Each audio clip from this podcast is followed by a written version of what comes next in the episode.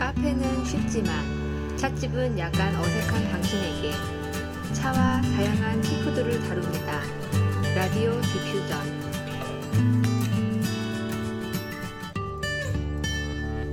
네, 안녕하세요. 우쭈쭈입니다.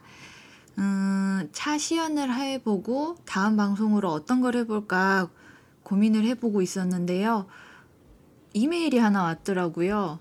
국제 차문화 전시회라는 데서 이메일이 왔는데 이걸 보면서 음, 차 박람회에 대해서 궁금해 하시는 분들도 있겠구나 그런 생각이 들더라고요. 차 박람회 되게 여러 군데서 하는데 막상 한다 그러면은 발걸음은 안 떨어지시는 분들에게 제가 이런 데를 좀 다녀봐가지고 뭐 하는 데인지 그리고 어떻게 즐기면 재밌는지에 대해서 이야기를 하면 좋을 것 같아서 오늘은 그 이야기를 해보려고 합니다. 차 박람회는 그냥 말 그대로 차를 전시하는 행사예요. 음, 부스들이 꽤 많이 나오고요. 음, 한국에서 여러 가지 차에 관한 행사들이 진행이 되는데, 일단 서울의 코엑스에서 카페쇼 들어보셨던 분 많으실 거예요. 이거는 몇 년 전부터 되게 유행을 타가지고 카페쇼에서는 커피하고 뭐 디저트나 이런 걸 전시를 하는데요. 커피 시연도 하고 판매도 하고 그런 부스 사이에 간간히 홍차나 아니면 녹차 같은 거를 팔러 나오시는 부스들이 간간히 있어요.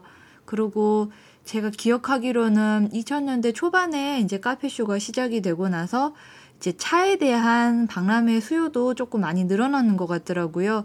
그래서 그 이후로 차에 대한 박람회도 아예 따로 생겨났는데요.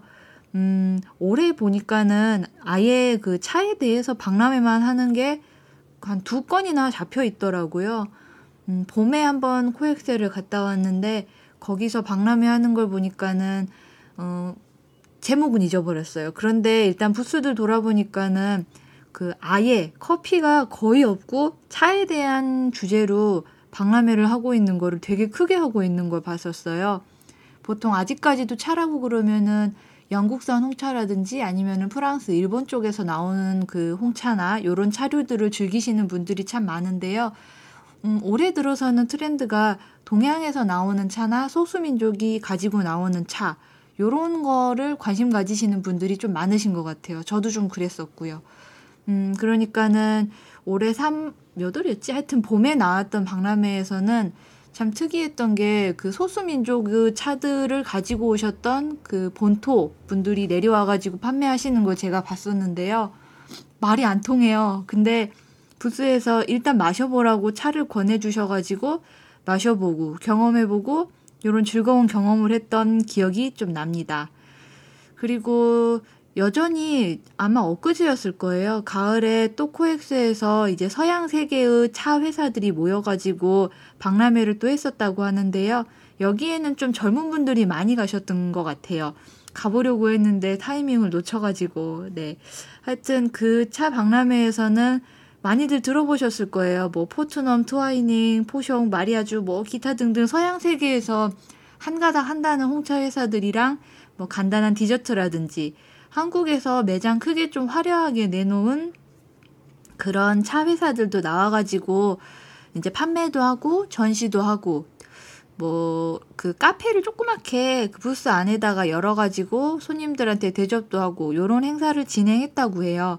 여기도 제 이런 행사도 한 두어 번 가봤었는데 뭐랄까 음, 고상한 분위기를 느끼고 싶어서 이제 홍차를 처음 접하시는 분들은 그런 느낌에 찾아가시게 되는데요.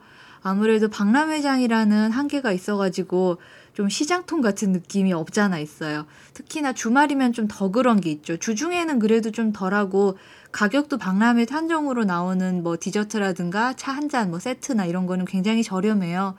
음, 보통 매장으로 찾아가면은 되게 뭐랄까 매장가에 거의 한 60% 70%에 준하게 저렴하게 나오는 거 그런 게 특징이었던 것 같아요. 근데 앉아서 먹는 게 편하진 않아요. 오픈된 공간에서 으, 뭐랄까 사생활 보호가 안 되는데 그걸 먹고 있는다는 게 아, 좀 마음이 급하기도 하고 네, 뭐 그랬던 기억이 납니다. 그리고 지방에서도 이제 차 문화 전시회라든지 이런 걸 하는데 한국에서 차를 제일 많이 파는 데가 좀 산업적으로 많이 파는 데가 보성이잖아요. 그리고 보성은 전남에 있고 그리고 전남에서 도청이 있는 곳은 또 광주고 그 광주에서 김대중 컨벤션 센터라고 그 부산 백스코나 코엑스처럼 이제 회관 하나 만들어 놓은 게 있는데요. 거기서 차 박람회를 또 하고 있어요. 여기에는 제가 차를 마시면서 최초로 가봤던 박람회였는데요. 음, 보통 차에 대해서 관심이 많이 없으신 분들이, 음, 어떤 걸까? 하고 가시면은, 아, 이런 분위기구나 하고 좀 알아보실 수 있는 정말 맛보기용으로 좋은 박람회였던 걸로 제가 기억을 해요.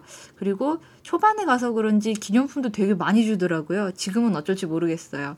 음, 여기는 제가 가봤을 때 느낌이 어, 녹차라든지 아니면은 한국차 그리고 블렌딩 티라고 어, 녹차에다가 이제 자연향으로 돼 있는 뭐 과일이라든지 꽃이라든지 이런 거를 블렌딩 해가지고 좀 시험적으로 판매하거나 이제 시음해 볼 수 있도록 하는 요런 자리가 되게 많이 마련이 돼 있었고요. 이 여길 가보면은 거의 대부분의 분들이 정말 우리나라의 무슨 초당에서 차 마시고 뭐랄까 딱 한, 한복 입고 차 대접해주고 요런 느낌으로 좀 우아하고 고상하게 그 차가 세팅돼 있는 모습을 보실 수 있을 거예요. 차만 있는 건 아니고 무슨 인테리어 용품 그러니까 차 마시는 분들이 다들 꿈으로 가지고 계신다는 다실 만드시는 거 있죠? 그 다실을 구성해 놓을 때 필요한 인테리어 소품이라든지 이런 것도 많아서 눈이 참 즐거운 박람회가 이제 광주에서 진행되는 차 박람회인 것 같아요. 음, 제가 초대장이 나온 게 10월 20일부터, 어, 어, 어제부터였네. 예. 그 시작을 해서 23일, 일요일까지 진행이 된다고 하네요.